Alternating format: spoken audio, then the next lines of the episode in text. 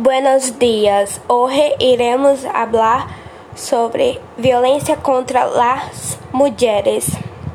A violência contra a mulher constitui uma das principais formas de violação de seus direitos humanos, afetando seus direitos à vida, à saúde e à integridade física es la estruturación de la desigualdad de género.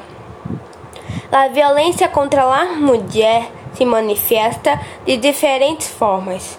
De hecho, é o próprio conceito definido em la Convenção de Belém do Pará apunta a esta amplitude, definindo a violência contra a mulher como qualquer ação ou conduta basada em el gênero que cause morte, dano ou sofrimento físico, sexual ou psicológico las mulheres, tanto em âmbito público como em privado.